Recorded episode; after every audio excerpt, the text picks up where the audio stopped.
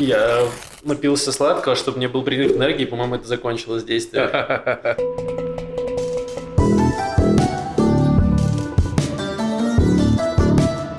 Шалом! Вы слушаете подкаст «Что там у евреев?» Еженедельный подкаст о главных новостях в Израиле и еврейском мире. С вами Макс, Лев и Маша. Привет. Привет. Сегодня у нас 8 августа, 19.39 на часах. Вот, э, как дела, ребят? Что у вас было интересного на неделе? Э, Хорошо. Отлично. Лев на взводе. Мы это видим, просто эмоции брызжут. Прям в камеру. Эй, Маш, что у тебя было интересного? Вчера у меня была арт-прогулка. Кстати, на ней был один из наших патронов. Привет, Класс. э, Максим. Но Привет, это не самое, не ты, не самое главное. Впервые я столкнулась вчера с известным израильским пофигизмом. И я столкнулась с ним воочию. То есть раньше мой проект оберегали какие-то ангелы пунктуальности и ответственности. И в субботу, ну в шаббат, они сдались. Возможно, это был знак, что не нужно ничего организовывать в субботу. То есть была договоренность Так, так. галереей. Галереи три точки, то есть маршрут. Вот, и все идеологически подвязано и отталкивается от первой точки. И вот, я просыпаюсь в прекрасную субботу в предвкушении своей арт-прогулки. И получаю сообщение, что они должны отменить визит, потому что там какая-то съемка. Я говорю, ну мы можем прийти попозже, начать с других галерей и прийти к вам последним пунктом после съемки. Съемка же не навсегда, обычно, ну это часа два, так? Так. На что она мне не ответила, и я предполагаю, что она уснула. Это выглядело именно так. Человек потусил в пятницу, проснулся в субботу, переосмыслил ценность договоренностей, отменил э, договоренность, и все. Это было ужасно. Мне казалось, что моя жизнь летит в пропасть. Вот, и, конечно, я думала отменить арт-прогулку, но я для каждой арт-прогулки создаю чатики в Телеграме. Считаю, это гениальная идея. Ну, чисто логистически гениальная. Людям мне очень нравится, наверное. Но я туда еще кидаю всякие визуальные материалы. То есть он функциональный чат. Э, И я там не спамлю, ничего там не происходит после прогулок, вы не думайте. Э, Вот. И я написала опрос, что вот такие дела, так и так. Есть два варианта. Либо мы не идем, либо мы идем в те две галереи, которые остались. И с ними тоже нужно было еще утрясти, потому что это, получается, передвигается все на время пораньше. Но все сказали единогласно, что идем. И они вообще не удивились, сказали, ну это же израильтяне, Маш, ну что ты ожидал, это вообще изи-пизи. Поэтому родился новый формат э, короткой арт-прогулки и длинного бранча с алкоголем э, и всякими гедонистическими разговорами. Просто моя арт-прогулка это как домино. Если убрать один из, э, одну из дощечек, то все остальные падают горизонтально и не встают больше. Ну и ты решила двигаться в горизонтальном направлении, правильно понимаю? Но я решила переставить доминохи. Не, она просто поставила с одной из доминошек пивную бутылку, которая была бранчем. Нормально сработала. А еще все равно, я ну, я думаю, я тоже в пятницу тусовалась. Я тоже тус... но я как штык, как огурец. В субботу Так на как месте. штык или как огурец, Маш? Как огурец. Хорошо. Просто Штык прочнее, ну ладно. бодрая и А огурец готовая. Вот, и я, ну, потому что ответственность прежде всего. Ты молодец, Маш. Ты есть Ну как мне, как... Как тебе распространить ответственность на других людей? Ну, мне просто говорят, что этого не изменить. Но мне кажется, что нужно, что, ну, мы можем это изменить. То есть, например, если вот я договариваюсь с галереей, условно, какое-то время, то в их головах они сразу приплюсовывают 15-20 минут Мгм. Автоматически. Но я всегда с группой прихожу вовремя, ну, плюс-минус 10 минут. И то я захожу туда ну, ровно назначенное время. Я говорю, что я здесь, я жду пару опаздывающих человек вот здесь. Вот собираю группу и потом зайду. Максимум 5-10 минут. Вот, и это меня, мне кажется, это меняет риторику. То есть с маленькими действиями Да. можно, ну, они такие, блин, вот эти русичи придут, они всегда пунктуальные. Вот, и, ну, это, Смотри, назови свои пунктуальные русичи. Просто группа в Телеграме. э, ну, И это меняет чуть-чуть их отношения. Может быть, в следующий раз они не будут приплюсовывать в голове 15 минут, а будут сами пунктуальнее, если они привыкают. Все правильно, Маша, Или меняй просто мир. будут все Начни менять. себя. Я на этой неделе, у нас была годовщина с моей подругой, э, с моей девушкой. И, э, Поздравляю. да, спасибо. Мы, короче, в честь этого пошли стрелять из лука. Друг друга. Мишени. Мишени. Для этого мы, значит, э, гуглили стрелять из лука в Израиле. Так. Мы хотели стрелять из лука теперь конструкторского, то есть там с Робин Гудовского лука, но нашли только спортивный лук. В итоге мы приехали в Нетанию на стрельбище лучников, и там был реально лучник Юрий, лучник Юрий. И лучник Юрий, короче, он, у нас было полтора часа, ну, окей, тут мы, правда, немножко опоздали, потому что автобусы выехали. Ну, ты на предупредил. Я, конечно, предупредил два часа.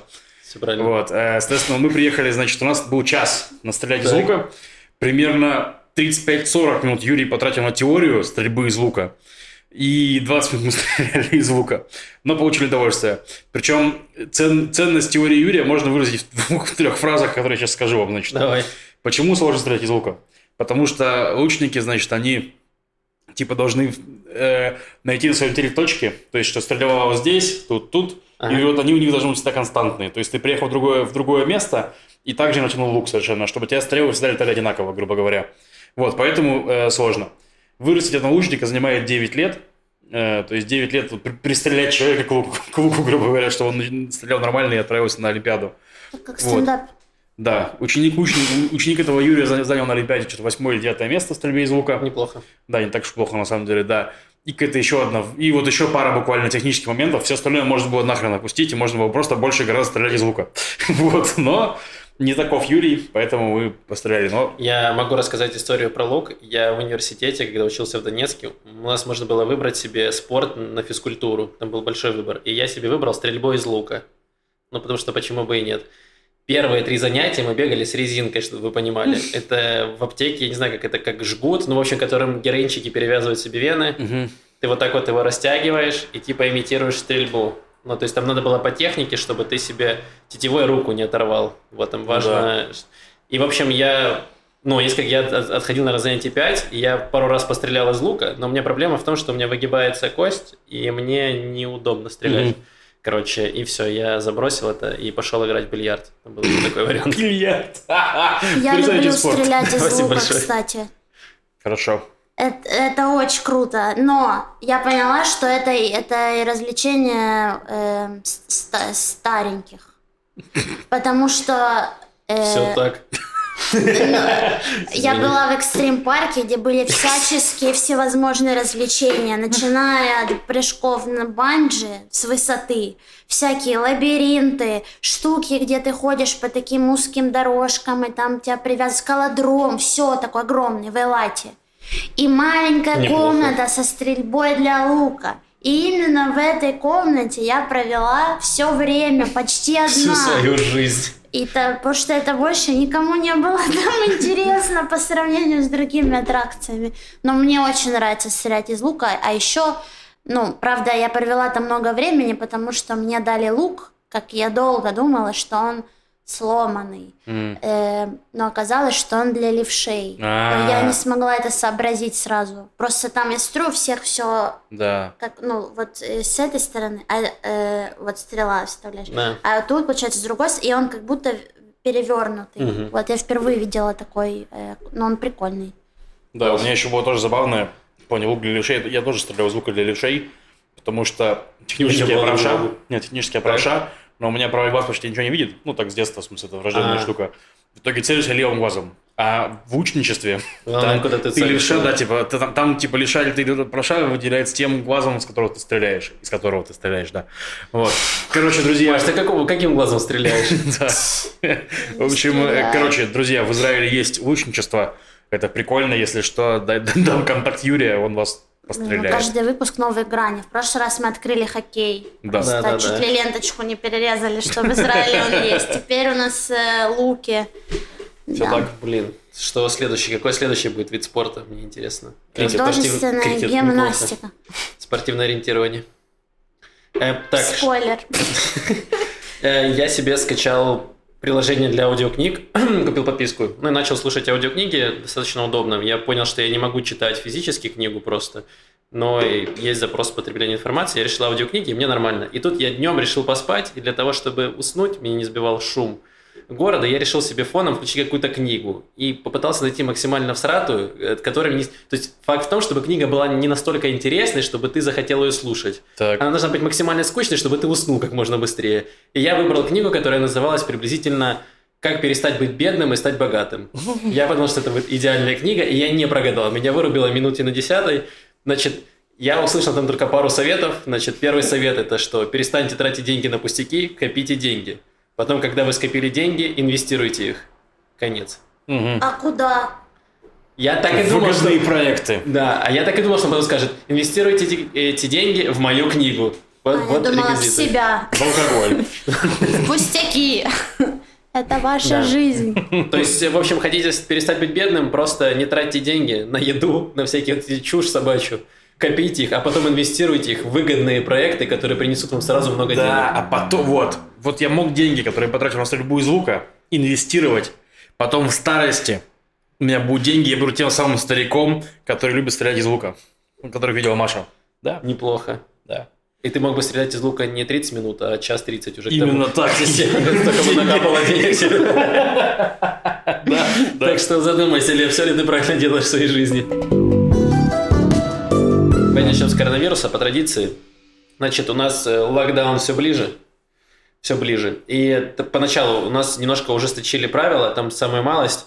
И теперь сказали, что даже на, открытых, э, на открытом пространстве, если у вас собрание больше 100 человек, нужно всем носить маски. Все остальное, по большому счету, без изменений. То есть mm-hmm. везде сейчас начали просить зеленый паспорт, справку вакцинации, если вы хотите прийти в ресторан в бар, либо в ночной клуб, куда-то везде, везде требуют, э, должны требовать по закону. Должны требовать. Да, не везде требуют, но должны требовать эту справку. Угу. Э, что еще нового? Э, значит, э, поговорят, что будет локдаун, и говорят, что это будет в сентябре. А в сентябре у нас что? Правильно, полно праздников еврейских. Это Новый год. И мой день рождения. И Маша день Главный рождения. еврейский праздник, Маша день рождения, да. Да. Жалко, что Маша ну, не еврейка. это важно. Второй год я без дня рождения буду. Угу. Ну, в общем, поговаривают, что локдаун придется на эти, и на эти даты. И, естественно, наши харидимные политики сразу сбунтовали и сказали, что не допустим, мы не будем, значит, сотрудничать, если они захотят вести... Так они так не сотрудничают. Не, ну сейчас они призывают там к вакцинации, к соблюдению требований, все такое, а говорят, что если вы введете локдаун, то все. Ну. Странная, странная угроза. Ну, то есть, типа, если, короче, Если вы, значит, не это, не будете нам подчиняться, то мы начнем стрелять по коленям своих избирателей. Что это такое? Мы все заболеем коронавирусом, ну, и типа, многие из нас погибнут. Поняли? Займем все больницы, да, и вам не хватит места. Пусть наши люди погибнут, но ваши тоже. Ну, что это такое? Ну, ладно, не, ну ладно, на самом деле, понятно их негодование, потому что они, ну, Маша второй год без э, дня рождения вот как волнуется из этого. А у чуваков там, короче, паломничество, там тоже это важный религиозный праздник, поэтому тоже я ну, могу понять их волнение, в смысле, в этом плане.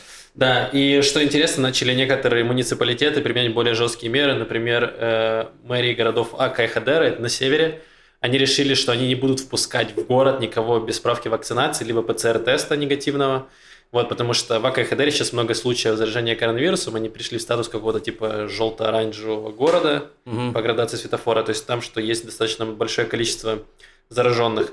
Вот, и опять же они будут проверять всех, кто там есть э, в Хадере. Под Хадера есть э, прикольные пляжи, популярные в Израиле, куда ездят из других городов.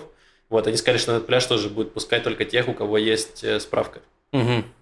То есть вот так вот. Интересно, а как, уже скоро... как они, если я сяду в машину и приеду в Хадеру, как Но там же есть, поймут. у тебя есть э, ну, какие-то блокпосты на входе или что-то. Блокпосты Ну, не знаю, может, тебе ДПСник будет тормозить. Нет, все может быть интересно. Я тоже с другой стороны, там не написано было. Я когда жил в Маале Думим, это под э, Иерусалимом. Ну, там точно это, блокпост есть. Да, там есть блокпост, но это на территории. То есть, ну, в смысле, ну, там да. поэтому, там, грубо говоря, поэтому блокпост. Странно, в Хадере Вака, Вака нет никакого блокпоста, ты просто в машине приезжаешь. Ну да, ну, возможно, они будут, э, не знаю, хороший вопрос. Может быть, они поставят какой-то блокпост, может быть, будут стоять какие-то ДПСники, которые будут тормозить на въезде понять не имею. Может, по номерам mm. машины будут отслеживать вас. Типа, местный ты или нет.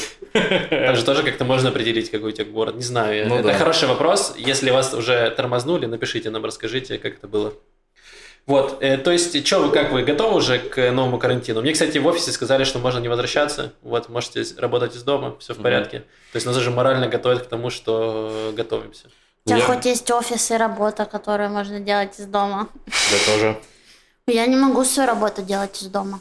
Но Ну, ну, все равно галерея закрыта, Да. ты можешь э, так это рассказывать им, как было прикольно, если бы, если бы израильтяне пришли и открыли галерею. Я тоже не могу делать свою работу из дома. Знаете Что что? это за Мне-? Да, мне сегодня пришел последний подарок от Израиля.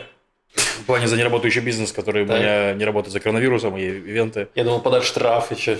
Нет. Ну, просто ж- жалко, что ее дальше не будет, но с другой стороны, сейчас будет локдаун, то больше снова будут подарки. Выгодно иметь бизнес зарегистрированный год назад, короче, вот, друзья. Ну, А, насколько процентное соотношение э, реально, да, шансы, что будет локдаун? Я думаю, что будет.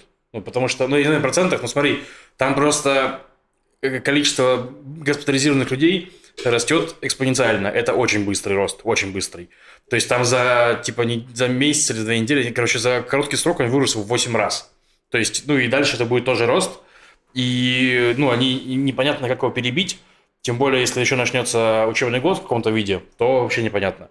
И, скорее всего, реально тормозить э, цепочки эти распространения у нас умеет только локдауном. У нас реально нету никаких других там методов, по сути. Я думаю, что э, вот я согласен с Альбомом, что скорее всего будет, но это будет коротенький, недели на две максимум. Это максимум две Ну. недели. Я думаю, что не выбрать какую-то дату перед праздниками. Э, вот. И все, вот у нас будет две недели какого-то локдауна, и, возможно, будут какие-то ведут еще короткие ограничения, как было в прошлый раз, что типа ходить только с маской, либо что нельзя там уходить очень далеко путешествовать. Наверное, как-то ограничат. Вот, ну да, и это очень грустно, исходя из того, что сейчас э, люди хотят куда-то ехать в отпуск, многие Мгм. собираются. Вот, мне повезло, я успел съездить, а многие люди не успели, и сейчас ты уже боишься даже брать билеты, потому что есть большая вероятность того, что у тебя их отменят, и ты не сможешь никуда поехать, будешь сидеть дома. Это за Машиным отпуском приехали. Нас там ракеты прилетели из севера. Да, там обострение на границе с Ливаном, то есть оттуда полетели ракеты, Э, Израиль ответил ударами по Ливану, и в итоге туда снова полетели ракеты, и на этот раз, если в прошлые разы Хизбалла, Хизбалла это наш главный соперник в Ливане, это террористическая группиров- группировка, которая близка к Ирану, шииты, все дела. Вот, э, если в прошлый раз Хизбалла не брала ответственность за эти удары, то в этот раз Хизбалла сказал, что это мы, мы бомбили ваши земли. Вот. э, Причем там было, ну, есть две истории.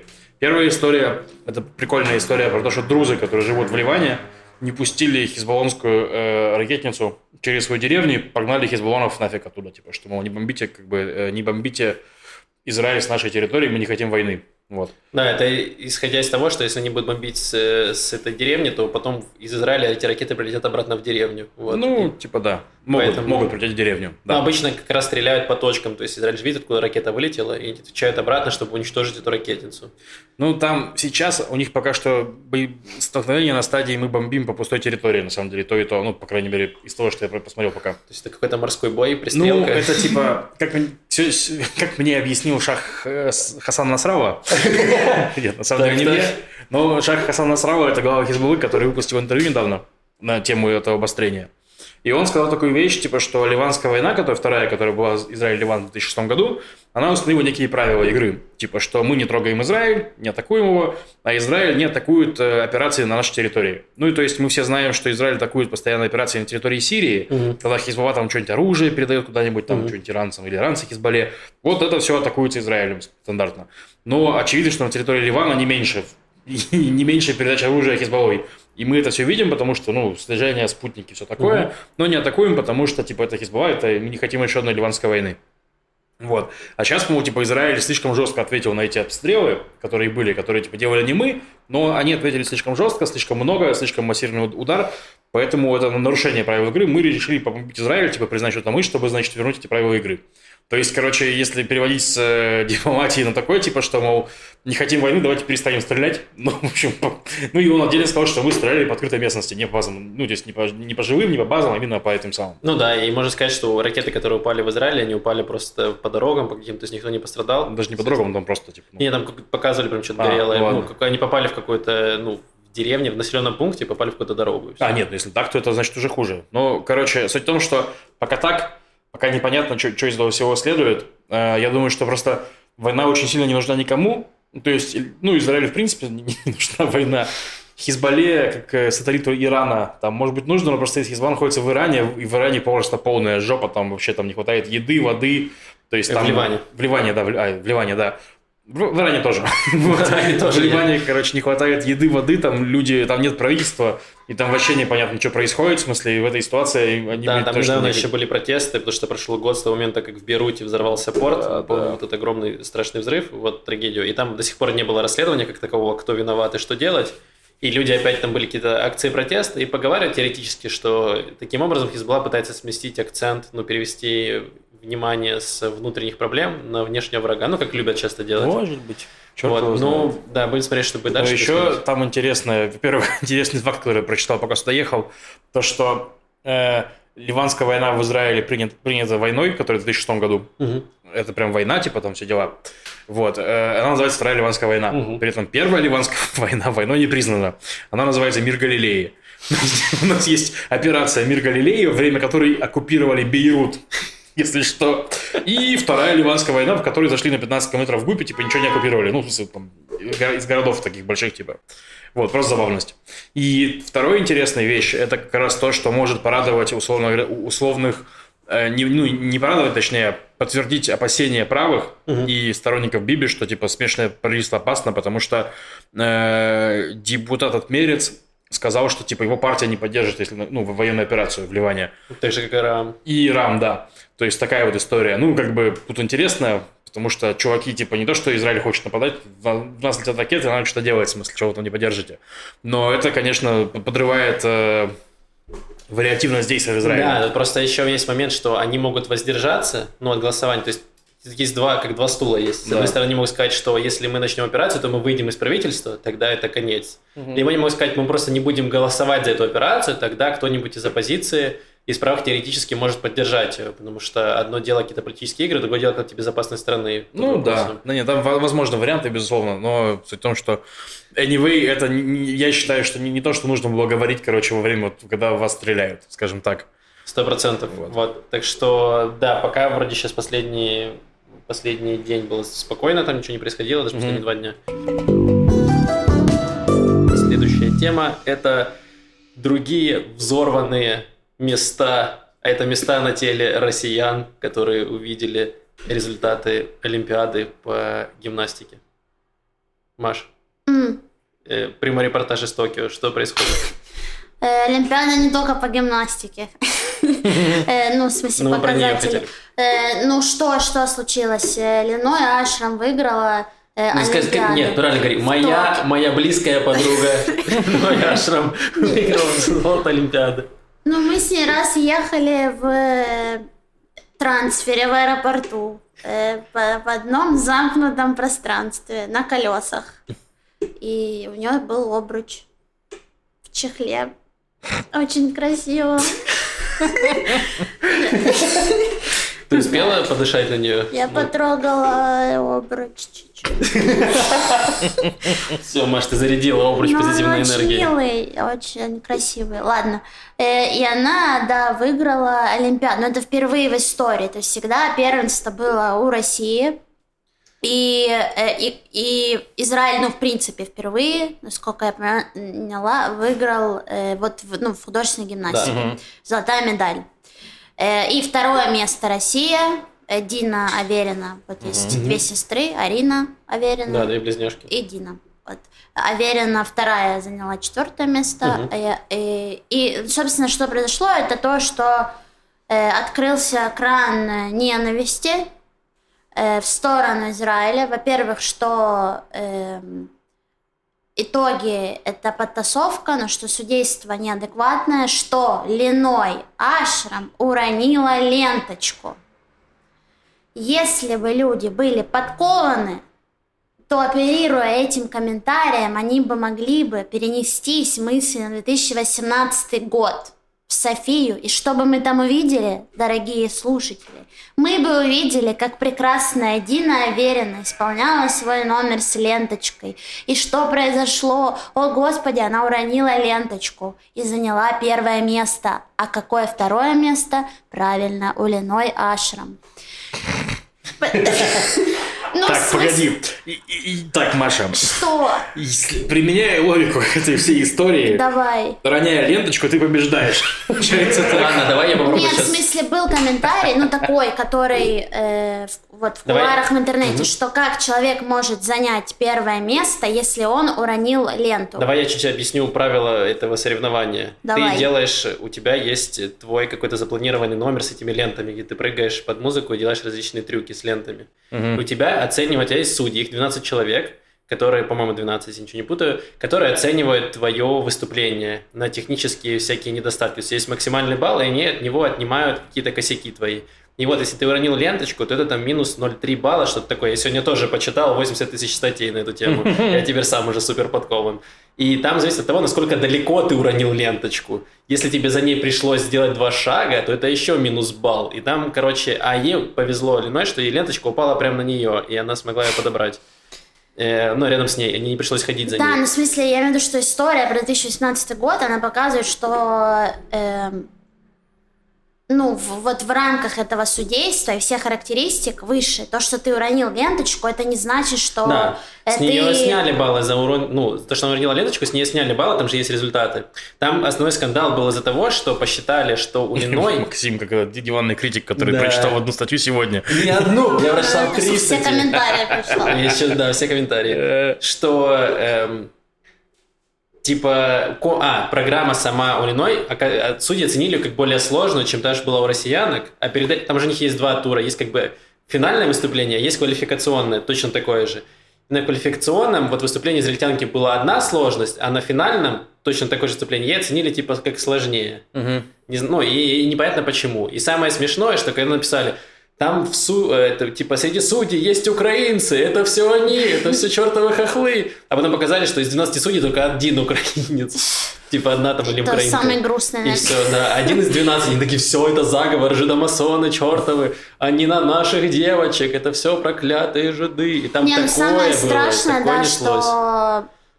Ну, мне кажется, самое грустное в этой истории, помимо э, любимого нами русскоязычного пространства в интернете и всех тех комментариев, это то, что эм, ну, на деле, скорее, правда, жалко гимнасток из России, но не потому, что они заняли второе место, а потому, что насколько э, ну, ненависть такая на, на них проецирована, На них что второе такое, место да. это э, как ну, Провал. э, э, Не, ну давай так, Маша, они занимали первое место с 96 года.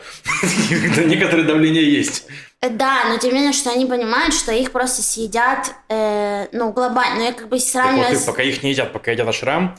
И мне кажется, как раз самое грустное это читать комментарии россиян, короче, в Инстаграме у Ильиной Ашрам, которая это вообще ни при чем. Она сделала свою программу, и не она ж судила, типа, ей пишут, сдай медаль, ты там, жидовка, неправильно выиграла, там, типа, ты выиграл нечестно, наслаждайся своей нечестной медалью, там, что-то такое. Она-то при чем? Ну, в смысле... Я прочитал статью на sports.ru, наш любимый сайт. комментарии жесть, да, да. да. И там они написали статью про Леной Шрам, что вот она там, служит в армии и параллельно выступает, значит, занимается гимнастикой. Плюс она вот выучила русский язык, что может общаться там э, с россиянками и все такое, да. И я представляю, что сейчас она выучила русский язык, чтобы, так сказать, прочитать все, что они думают россияне. Я думаю, что она уже пожалела немного о своем решении выучить язык. Мне Согласен. все равно кажется, ну, что... То есть, когда ты про- проигрываешь, что ну, должна быть какая-то поддержка. Как бы то, что было на видео, это просто, знаешь, как тре- тренер россиян, это как бы тоже не, мои, не мои все. Это не, не я, не я Мгм. тренировала их.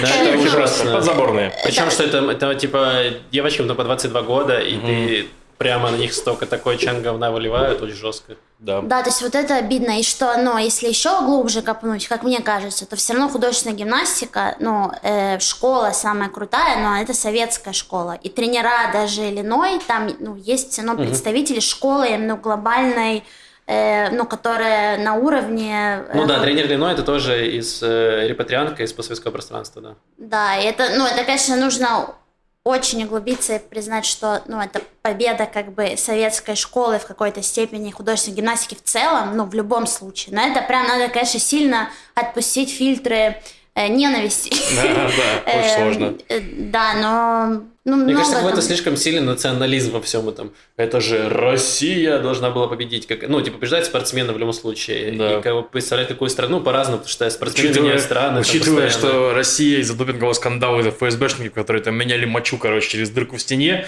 Да. лишилась возможности выступать под своим флагом. Она вообще называется ОКР, нет России на Олимпиаде, если что. Да, да. Вот. И ну, вот самое, смеш... самое странное, что я не могу понять, два самых токсичных вида спорта, вообще, мне кажется, в русскоязычной среде, это вот это гимнастика и фигурное катание. Там просто такие баталии. Я когда вот открываю какие-то комментарии, там просто жечь льет. Потом это какие-то женщины 40-50-летние смотрят фигурное катание, они просто желчью изливаются там на молодых спортсменов. Типа, ты предатель, провалил соревнования, что-то такое. И вот реально это два супер токсичных э, вида спорта, где постоянно э, людей просто смешивают с говном, если вдруг они не оправдывают их ожидания. Блин, ну для этих людей это как Голливуд. Ну, то есть они реально, мне кажется, они росли на многих э, любимых спортсменов. То есть они как бы, ну, Чувак, чё их в голову кидает, что? Блин, это Нет, же очень смысле, короткий ну, вид там есть спорта, какие-то заканчивают люди. люди, которые все вот эти шоу, которые там были на, как они, не знаю, танцы на льду, как они все. Ну, то есть это построено вокруг э,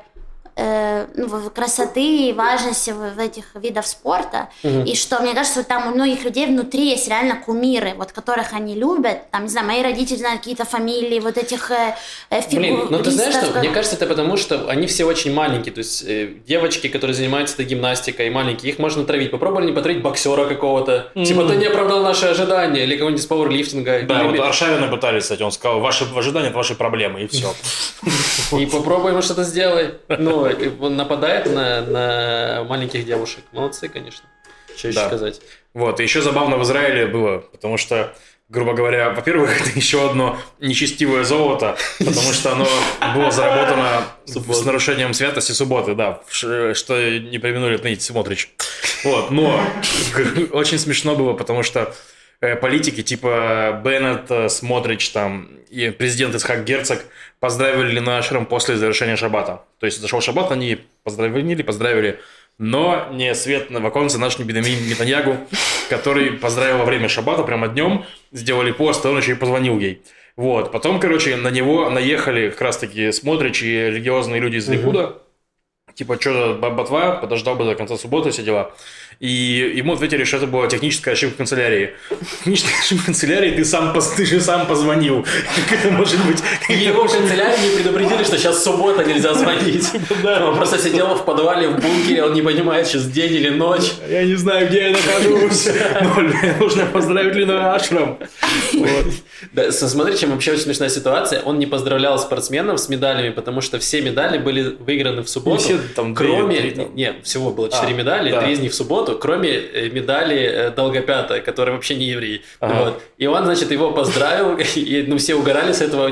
Он, единственный, кого поздравил, это поздравил Долгопята, который, который вообще типа не еврей по его э, по Ну, по методичке понятиям, Смотрича, да. да. Вот, а потом ему сказали, что вообще-то Долгопят проходил квалификацию в субботу. И Смотрич отозвал свое поздравление. Очень, очень сложно, очень сложно достичь поздравления Смотрича, надо сказать. Вот это поддержка, Прямо конечно. скажем, да. Да, потому Тепло и уют. Да, у нас как раз понимаем был в субботу, блин, председатель Смотрич не поздравил победителя, поэтому. Ну, мы уже после шабата были. Мог бы поставить. Понимаю, его, да, пошел. Не, да, по ну, идее, ну, хорошо. спортсмен должен отказываться от участия. Ну, по его, по его классификации, что святость субботы важнее любых спортивных соревнований. Да, и там какой-то, важнее какой-то субботы. чувак из э, Ликуда, по-моему, я не помню, или из... э, Ну, короче, и один из политиков религиозных сказал, что будет нас- настанет время, и израильские спортсмены будут сниматься с соревнований, если они проходят в субботу. Вот, типа, то есть так вот он сказал. Надеюсь, что это время не настанет. Ну, мое мнение такое. Вот. Я хотел плавно еще перейти к от того, что Нетаньягу осудили разные люди, немножко про политику поговорить совсем чуть. Грубо говоря, ну, во-первых, то, что Нетаньягу осудили не только Смотрич и религиозный сионизм, но и члены Ликуда, и религиозные партии, ну, то есть говорит о том, что они немножко осмелели, потому что давно-давно уже... Страх потеряли. Ну, реально, Нетаньягу никто не, не критиковал из них. То есть они были единым целым, блок на 55 человек, там, или в том- таком духе, что вот мы под лидером Нетаньягу ходим. Тут они такие наехали на него за субботу. И еще было у него такое не- некоторое поражение в Кнессете, потому что в Кнессете назначалась комиссия по назначению судей. Там достаточно ну, сбалансированная в Израиле система, то есть там должны быть люди от оппозиции, люди от коалиции, то есть э, как раз члены, ну, сами судьи, член адвокатской коллегии, ну, и такая вот комиссия, которая голосует за назначение новых судей. То есть в таком ключе. Вот. И от, от, от Ликуда, во-первых, Нетаньягу поддерживал одного кандидата от Ликуда, Мгм. а, а ликудники выбрали другого. То есть вы, вы выбрали Орли Леви Абукасис. Во-вторых, э, людей в комиссию по назначению судей назначают Кнессет тайным голосованием. То есть там реально, ну, то есть у вас были какие-то коалиционные соглашения, какие-то договоренности, но реально, ну, какие-то депутаты могут, ну, тайное голосование. проследишь, да. да, Да, не проследишь, происходит. поэтому могут там как-то это самое. Но при этом коалиция вся прошла проверку, то есть выбрали тех, кого хотели, то есть без этих самых сюрпризов. Вот. А оппозиция вместо ликудницы, вот этой самой Оры Леви Букасис, выиграли, выбрали э, мужика, по-моему, или я забыл, как его зовут, или ее, простите меня, э, некое, ставьте еврейское имя, из партии религиозный сионизм. Вот. Ну, просто Давид, Давид, давайте назовем Давид, его. да, Давид Давид. Выбрали Давид Давида Давида из партии религиозный сионизм. То есть это еще одно. Во-первых, это поражение Ликуда. То есть, типа, что вместо, ну, типа, Ликуда 30 мандатов, да, типа, вы- выбрали религиозного сиониста. Во-вторых, ну, еще одно поражение Нетаньягу. То есть, так что есть некие тенденции к тому, что власть Нетаньягу, возможно, немножко дает трещины. Возможно, это мои эти самые.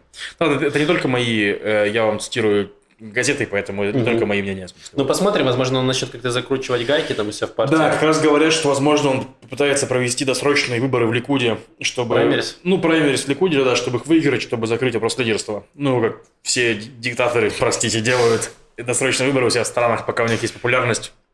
Ладно, Биби не, не, не- не диктатор, это просто неуместное сравнение, простите. Помните Владимира из Натании, великолепный политик, которого тогда э, лидер партии Авода так представил, Так.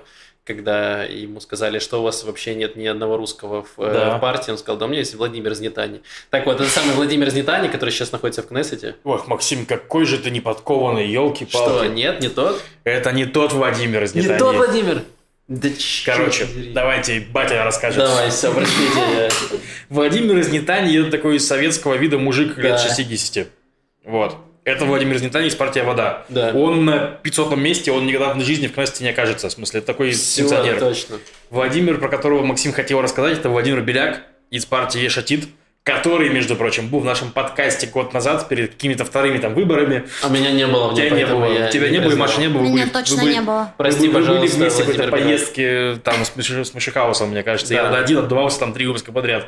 Звал гостей, политиков, ликудников, вот что я делал с Яшей. на себя, какой подкованный вырос. Да, это был, короче, это был Владимир Беляк, очень прикольный молодой э, юрист, ну, гра- грамотный. Продолжаю историю, прости. А, да, в общем, э, он выступал в Кнессете с, с речью, рассказывал, что они хотят сделать, и в итоге, ну, как часто бывает, когда кто-то выступает в Кнессете, оппозиция или человек, э, люди, которым не нравятся выступающие, они начинают что-то орать. Ну, как хеклеры на стендапе. Да. А то, то же самое абсолютно. И, в общем, хеклер из партии религиозной, я сейчас не помню ШАС. точно, из партии ШАС начал орать, что Владимир, типа, что там по водке, организуй нам водку, типа, где твоя водка? Вот, и что-то там похохотали, кто-то, ну, он похохотал, может быть, еще какие-то его друзья похохотали, а потом, ну, начался скандал, что, типа, ну, вообще-то это расизм, как Мгм. бы, и, там, не знаю, шовинизм, что угодно, можете любое слово подставить. И, э, и потом он начал оправдываться, что вообще-то мне неправильно поняли, я не это имел в виду, просто интересовался там ситуацией с водочным рынком в Израиле. Не, он там, там история в том, что в бюджете, который, грубо говоря, у нас правительство приняло бюджет, мы в прошлый раз рассказывали про это. Но они только собираются принять не, не, но они приняли его в кабинете, Да. а теперь нужно провести его через Кнессет. Это вторая стадия, которая более сложная. Вот. И в этом бюджете заложены повышение акциза на эту самую, Сладкую на газировку. Да. И на коузира почему-то. Хотя она... Там тоже сахар. Нет, Сахарозаменитель. сахара нет. Ну, сахарозаменитель, да, ладно. А, это тоже входит. Хорошо. Коузи, короче, на газировку. И, значит, этот товарищ из ШАСа сказал, я имел в виду, что почему вы не ведете акциз на водку, а не на газировку? Вот что я имел в виду криком, где водка, Владимир? Реально. Это, короче, он в Твиттере написал. Ну, Владимир, причем на Владимира, если честно, но я объясню, мне кажется, это того, что он самый молодой депутат, реально, он впервые в Кнессете. Э, Ну, точнее, технически он был членом прошлого Кнессета, но он там был технически там пару недель, грубо говоря. Вот, а сейчас он член Кнессета полноценный уже. И на него не первый раз э, наезжают. То есть на него наезжал этот самый Лицман. Сам, сам Лицман. Это Сам Лицман. бывший министр здравоохранения наш. Бывший Он ему министр говорил, типа, министр ты транспорта. на иврите не понимаешь, что мне по-английски сказать? Ну, окей, я скажу, скажу на английском, начинаю говорить на английски. По-русски хочешь? Ну, по-русски не знаю. То есть, ну, в таком духе, типа, типа, что просто его троллят там, короче, этого молодого мужика. То есть, как Молдова лицо роком, я не Блин, знаю. это какой-то уже у них смесь стендапа с рэп-батлами какими-то. Нет, просто. реально. Это не шутники просто, все Да. отмазы, которые придумывают в израильском. реально. Лучше бы Э. работали, шутки не пишут. С этим я согласен полностью. Вот. Да, ну, я- да, стыдная тупость совершенно Техническая ошибка канцелярии. Вообще-то у меня были нормальные шутки, должны были быть написаны. Я сменю себе густрайтера. Да, да. Я готов писать шутки всем членам Кнеста, кроме ликудников. Пишите мне. Он на ликудников будет писать, просто Лев будет писать вам. Да, у меня я уже начал, мой стендап на манимайке был исключительно политический, поэтому я, готовлюсь к этому. Маленькая новость. Возобновились протесты инвалидов на шоссе Аялон. Грубо говоря, инвалиды. Организация, которая называется «Инвалиды превращаются в пантер», устраивает Ладно, протесты, перекрывая шоссе. Вот. Я в этом поучаствовал в том плане, что я поставил пробки за них. Вот. Э, Ничего такого, на самом деле, просто помните то время, когда это было каждую неделю. Это время возвращается. Вот и все. У меня дежавю в подкасте. Не, скоро объявят локдаун, но в принципе уже без разницы. Локдаун, бомбежки и Инвалиды. инвалиды. Израиль. Это, это, знаешь, у тебя есть круг, это ты сейчас ты находишься здесь. Вот у тебя вот эта точка, вот инвалиды. Потом дальше у тебя локдаун, опять перевыборы, еще что-то непринятый бюджет, и вот так вот у тебя будет... Не, мне кажется, у нас есть, короче, просто в Колесо. Израиле, в Израиле есть такое колесо новостей, типа, и вот там как в South Park е отрубают курице голову, типа, и пока ее тело бегает, короче, вот где она упала, про то и новость, там, типа, ну, инвалиды устраивают тот самый локдаун, там, что-нибудь бомбежки, Ливанская война, вот, Блин, все примерно так. ладно. Только в нашем подкасте не нужно отрубать голову, у нас и так новости, они, в принципе, идут. Коронавирус, что-то политика, какие-то ракеты, что-то и новости культуры. Маш, что у нас в культуре? Три новости. Значит, до открытия двух выставок эм, в Artist Studios, или может Artist House называется, на Северном Тель-Авиве откроется выставка, они назвали ретроспектива футуристичных архитектурных проектов. Э, такой архитектор, его зовут Моди Бодек. Вот. И он, насколько я поняла, эм, ну, то есть э, спроектировал много зданий, каких-то э, достаточно интересных э, в Тель-Авиве. И там э, не очень понятен формат выставки, потому что это выглядит вроде как э, дигитальная ре- э, ретроспектива, то есть какие-то цифровые э, проекты, макеты. Э, 14 августа 8 часов это открытие, и где-то она там продлится до, до локдауна. Э, Еще одна групповая выставка в галерее Беньямин. Э, Там, э, я не знаю, я делала раз арт-прогулку и связывалась с художником. Э, Иногда пишу художникам, могут ли они прийти что-то рассказать, показать, потому что это интересно. И так я познакомилась э, с Хеном э, Фламенбаумом. Это молодой художник, выпускник Бецалеля, э, очень э, талантливый, интересный. И вот он будет в рамках э, групповой выставки, которая называется «Видели ли вы когда-нибудь, как море борется с ветром ночи?» Э, Групповая выставка. Это какая-то метал-группа из России, что это? Новый рок, да, бенд. Э. 12 августа в галерее Бенямин откроется эта групповая выставка. Не буду повторять название. Да-да, мы поняли. Эм, да, и еще важное объявление, но я уже не знаю, у нас по- на, на фоне информации об эм, локдаунах, но э, один из крутейших проектов, арт-проектов в Израиле, э, Pop-Up Museum, который было две части. Это когда э, э, проект захватывает э, здание, которое под снос, и отдает их художникам. И художники превращают там каждую комнату в какие-то арт-объекты. То есть полностью весь дом превращается ну, в такую галерею, музей, что угодно. То есть везде искусство, стрит-арт, картины, все-все-все. Это очень прикольный, достаточно уровневый проект. И они объявили, что они в конце ноября планируют третий. Класс. И э, он в этот раз он будет в двух зданиях смежных. Будет участвовать более 100 художников. Это будет выставка две недели, обычно на неделю. Но там сумасшедший поток людей, то есть там обычно очереди. Э, Может, поэтому они продлили немного. Э, И, но главная информация то, что до 4 сентября можно податься туда с каким-то проектом. То есть, если вы хотите, э, у вас есть идея, там, как комнату превратить во что-то, но вот прям какие-то смелые идеи, но, к сожалению, темы, они достаточно такие корон, коронного характера, что уже, мне кажется, люди подустали немного, э, но э, там зря как будет выглядеть будущее, то есть все вот эти видоизменения какие-то и в окружающей среде, и в человеке, не знаю, в технологиях, э, вот попытаться это как-то эм, реализовать э, с помощью искусства. И причем, что у каждого здания будет отдельная тема. То есть будет как две э, параллельных выставки в двух э, зданиях, захваченных художниками. Все. Круто. Отлично. Уже художники захватывают уже два здания. В Два. прошлый раз ты рассказывал, там было одно здание. Ну, Да, типа, но хорошо. главное, чтобы локдаун не сломал их опять, потому что тот они на Да. год отменили. Я даже подавалась на, ну, на вот этот, когда он должен был быть год тому назад, до сих пор висит мой проект, но он не соответствует на самом деле теме. М. Он связан с нашей душой. Про Гиюр опять? Нет. Про ковры. Класс. Ковры. На стенах, это же самое топчик. Душа, да? Душа, это да, есть- моя душа это тоже Она сдает душа, это душа комнаты. Да. Давайте ответим э, на вопрос. Во-первых, скажем спасибо всем нашим патронам, Да, которые поддерживают спасибо. нас на сайте нас patreon.com. буквально приехали, пока самый... Мы, мы заказали на Алиэкспрессе много вещей. э, я вывел с Патреон деньги, заказали вещи. Пока приехали самые бесполезные вещи, но мы тоже их используем, потому что штатив приехал новый. Вот. Должны приехать стойки и наушники. Да. Но Вот, поэтому, если хотите поддержать нас на Патреоне, в описании к подкасту есть ссылочка, выберите себе нужный тариф, вот, Да. и там еще у нас выходит доп-контент да, специально будет для патронов. моя грустная история про Твиттер сегодня, про ру- русскую душу и Твиттер. Вот.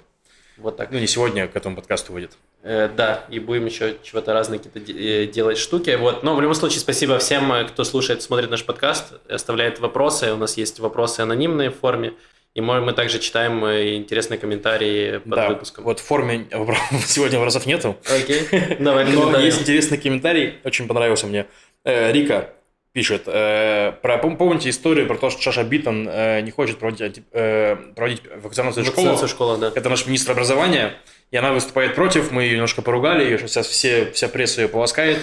Интересный комментарий, типа, что Шаша Биттон против прививок в школе, потому что за детей решают родители, и получается, что де- де- детей сталкивают лбами чисто за убеждение родителей. Ну, то есть, грубо говоря, если тебе родители запрещают вакцинироваться, ты не вакцинируешься, это все знают, и это вызывает терки среди школьников, как бы, то есть на политической по- почве, что не нужно. Да, и я просто вспоминаю, допустим, у нас там был в классе парень, у которого семья, типа, не хотела скидываться на какие-то классные штуки, и это все знали, обсуждали и порицали его, хотя он тут при чем? Ну, в смысле, ре- реально, тупо. Вот, и с, с этим я согласен, наверное, да. Я не знаю, руководствуется Шаша Биттон этим, потому что я не, не читал новости про это, но это реально выглядит справедливо. Что думаешь? Здраво. Хорошо. Спасибо, Маш. Дарья, наблюдение, что на седьмой минуте я сижу, значит, в майке на прошлом выпуске надписью «Not dead yet». Пока не мертв, я говорю, я приехал к вам, и я мертв внутри. Что-то такое. Справедливо. Так, э, про белорусскую спортсменку небольшая ошибка. Она не выступала против Лукашенко. Она написала сторис с критикой спортивных чиновников. Точно, это я неправильно подал эту новость. Реально, мы, мы рассказывали, что она критиковала Лукашенко, где-то ее там пытались в Беларусь сослать. А она реально критиковала своего тренера, там, который ее поставили не в то место, там что-то такое. Да, ее там сняли еще с тупее одной, просто. Да, и потом я, я всё- недавно как раз видел это в новостях, что там в итоге оправдывались, что и тренер как оправдывался перед спортсменкой, там она запись выложила, что он говорит, ты знаешь, как мы победили французов э, в 17 типа, мы же сделали шаг назад, типа, вот и ты, ну подумай, ну точно так же, что сделал Кутузов? Это самая знаменитая победа белорусов над французами. И, и в итоге э, про эту спортсменку, не знаю, если вы следили, она попросила убежища, ее сейчас находится в Польше, и. Польша предоставила ей И убежище. муж уехал, да. И плюс еще два спортсмена, кроме этой спортсменки, еще два спортсмена с Олимпиады не вернулись обратно в Беларусь. Они сказали, что они вернутся только когда сменится власть там. Да. Это очень похоже на то, что было в Советском Союзе, когда спортсмены не возвращались с международных Не, соревнований. ну, б- ну, и Лукашенко поехал И совсем танцоры, Да. кстати. Нуреев, Тот тот Нуреев, же да. э, Барышников тоже так. Да. да, и вот еще он пишет, что все спортсмены, выступающие от Республики Беларусь на Олимпиаде в этом году, включая эту Тимановскую, подписывали коллективное письмо в поддержку Лукашенко во время протестов. То есть, типа, они были максимально лояльны, но когда уехали, стали нелояльными. Спасибо Ну, огромное, возможно, Алекс. их заставили, если они захотели выступать на Олимпиаде, Ну, то типа пришлось да. это подписать, и поэтому это сложная, конечно, дилемма. Sound of Lockdown. Да. Алекс, спасибо большое за комментарий. Ну, да, действительно ошиблись, спасибо, что указали. Прав- Мгм. Правда. Э, И комментарий для Маши. Пишет Игорь Янков. У Маши хороший потенциал. тонкое чувство юмора и подача естественная. И вот эта самая боль – это личное отношение и выражение этого как раз то, что привлекает. Вот так, Маша. Спасибо. А в какой момент я кричала там что-то? От боли? Да. Я не понимаю, есть просто я не помню в прошлом. Я думаю, сейчас мы будем Нет, я думаю, что это про стендап, потому что ты говорила, что тебе сказали, что у тебя стендап полный личной боли или что-то такое про концерт. А, да, что сколько боли, Маша, сколько боли. Да. Вот так это было. Хорошо сыграно. Ладно, спасибо огромное за комментарии. Пишите комментарии, нам очень приятно их читать. Да, спасибо Подписывайтесь большое. на наши каналы везде, в Ютубе, в Телеграме. Вот, Э, спасибо за поддержку большое. Очень приятно читать комментарии. И вот. И все. И услышимся приблизительно через неделю. С вами был Макс, Лев и Маша. Пока-пока. Пока. Пока.